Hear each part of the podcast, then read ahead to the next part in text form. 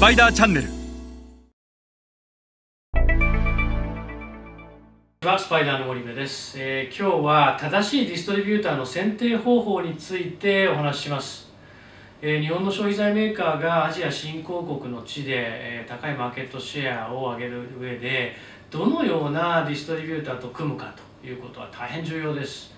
このディストリビューター選びを間違ってしまうとマーケットシェアが上がらないどころか、えー次の手を打つディストリビューターを変えるためにも少なくとも23年の時間を要してしまい結果として、えー多くの損失を被ってしまいます、えー今日は正しいディストリビューターの選定方法について一緒に学んでいきましょう。まず最初に申し上げたいのは、えー多くの日本の消費財メーカーはアジア新興国でディストリビューターを安易に決めすぎると。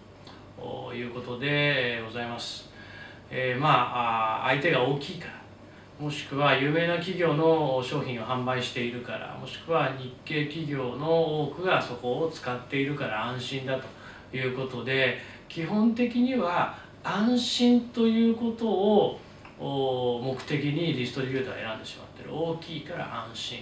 えー他の日系企業が組んでるから安心。強い企業の商品取り扱ってるから安心と。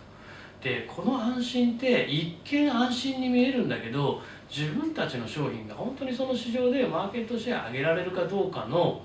安心につながるかというと深く考えると全くつながらないんですね。他社の商品の実績があると。他社の商品はプライオリティ高いし付き合いも15年20年だから売るけど皆さんの商品本当に売るか。そこの安心には全くつながらないし他の日系メーカーの商品を扱ってたとしてもそれが必ずしも皆さんの商品のマーケットシェアが上がる安心にはつながらない。したがってこれら大手だからどこどこと付き合ってるから安心だという方法での選び方は全くもって間違っている。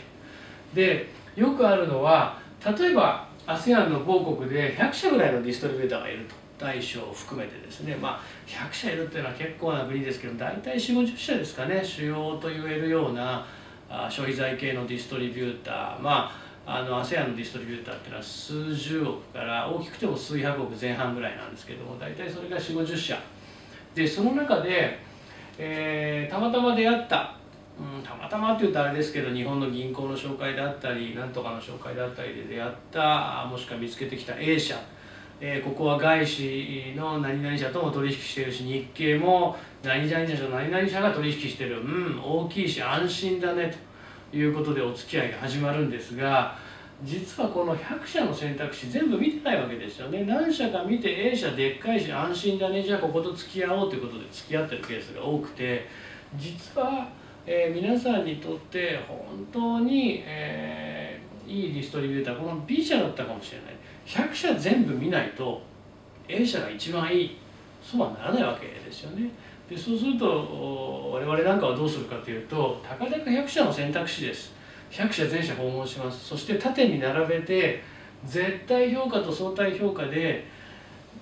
いかに、えークライアントにも最もマッチしてるえーディストリビューターがどこなのかというのを絞り込んでいくと。一番最初のこの絶対評価っていうのはクライアントが3年で30億やりたいって言ってるのに売上が10億円のディストリビューターといくら付き合ったって30億の売り上げはいかない。だから売上は100億円以上ということでバサーッと切ってしまう。もしくは私どものクライアントが例えば食品メーカーなのにえー非食品に強いディストリビューターと組んでもなかなか配下は進まないのは火を見るよりも明らか。だから絶対評価でバサーッと切ってしまうと。でそのことをやってると候補がだんだんだんだん絞られてきて最終的には10社ぐらいのあのまとまります。でその10社を相対比較することで、えーどの企業が最も自分たちにマッチしてるのかというのを絞り込んでいくと。でこのディストリビューター選びってものすごく重要なのでここまでやる価値があるんです。これがね1000社1万社だっていうんだったらあちょっとやり方に工夫が必要ですけどたかだか100社ですからこれぐらいのことをやっても私は、え損はないとそれぐらいディストリビューター選びというのはあ重要であるということをお伝えしておきたいと思います。えそれでは皆さんまた次回お会いいたしましょう